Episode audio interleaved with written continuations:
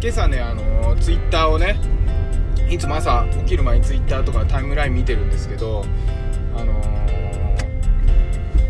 カテさんっていうあのカナダにお住まいの方なんですけどそのお子さんがなんかランボルギーニとすれ違ってなんか息子さんだと思うんだけどそれでハマっちゃってねなんかランボルギーニの動画を見させてるって言っててねあなんかいいなと思ったのとあと男の子ってなんか不思議だなっていう風にね思ったんですよね。男の子って不思議だよねっていう題名なんですけどね今日。あのー、うちはあの上が娘で最初に生まれた子が女の子だからなんとなく女の子っぽい、えー、おもちゃが多いんですよね。まあとはいえなんかあんまり結構男の子っぽいえー、て言うんだろうななんか組み立てたりとかブロックとかそういうの大好きなんであのー、女の子っぽいおもちゃってわけでもないんですけどまあでもミニカーとかねあんまりないうちは。で特にあのミニカー買ってあげたりとかこう男の子欲しがる前にねなんかおもちゃ買ってあげたりとかあんましないんでないんですよね。男の子っぽいおもちゃまだないっていうかあのお姉ちゃんが遊んでたおもちゃで十分っていうかね。だけどなんかこの間あの私デリカ乗っててデリカのガチャガチャがあったんですよ。しかも1個前の方の。であなんか珍しいなと思って欲しいなと思ってやったの。そしたらあの息子がいつの間にかねブーンブーンってやって遊んでるわけですよ。空とか飛んじゃって。ブーンブーンピューンドーンみたいな。やってるわけ。なんか男の子って面白いなと思ってああそっかやっぱ好きなんだ車って。みたいな。あんまり男の子女の子みたいな風な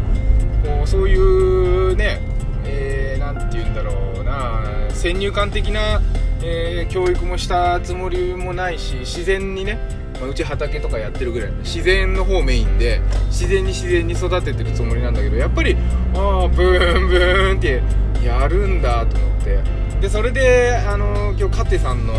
息子さんのねランボルギーニ見て夢中になってるっていうのもうなんかすごくいいなと思ったんですけどこれからね将来はもう今ちょっとスーパーカーの話するともう最後の、えー、ハイパワ排気大排気量の、えー、モデルなんですよね。もうこれから先はあの排気ガス規制とかそもそも EV しか販売しちゃいけないよみたいなのあるんでエンジンのえ車っていうのがもうそろそろなく、えー、新車で販売されなくなってくると。特にヨーロッパの方は先進的先進国なんでねそう EV とか。でそれで今各、え、フェラーリとかランボルギーニとか大排気量のねすごいスペックのエンジンの車を出してるわけですよ。でそのような時に子供さんたちがエンジンの車に興味を持てたっていうのはねすごくいいことなんだなと思って思うんですね。あのはっきり言ってモーターの方がはるかに簡単であのちょっとマニアックな話ですけどリーフなんてギアないですからね。ギアがいらないんですよ。電気自動車はギアいらない。なんてぐらいもうエンジンだってねあれ奇跡的に中で爆発が連鎖的に起きてそれを運動を前に進むタイヤを回すっていう運動に変えるっていうね凄まじい技術の結集なわけですよね。でそれでスーパースポーツカーみたいなやつはもうとてつもないわけですよ。ででもあともう5年もすればねそういう車は販売新車販売はなくなるでしょうしだんだん、えー、まあ、なくなっていくと。でそんな中今を生きる子供だけがこの変化を感じることができるっていうことでまああのー変化する時って大変ですけどでもすごくエキサイティングでね新しいことが生まれていく瞬間に携わるまではいかなくてもねそういう風に感じていけるっていうことはすごくねあの教育上いいなっていう風に思うんですよね。だからうちの息子もあのー、ブーンブーンってやることが分かったんで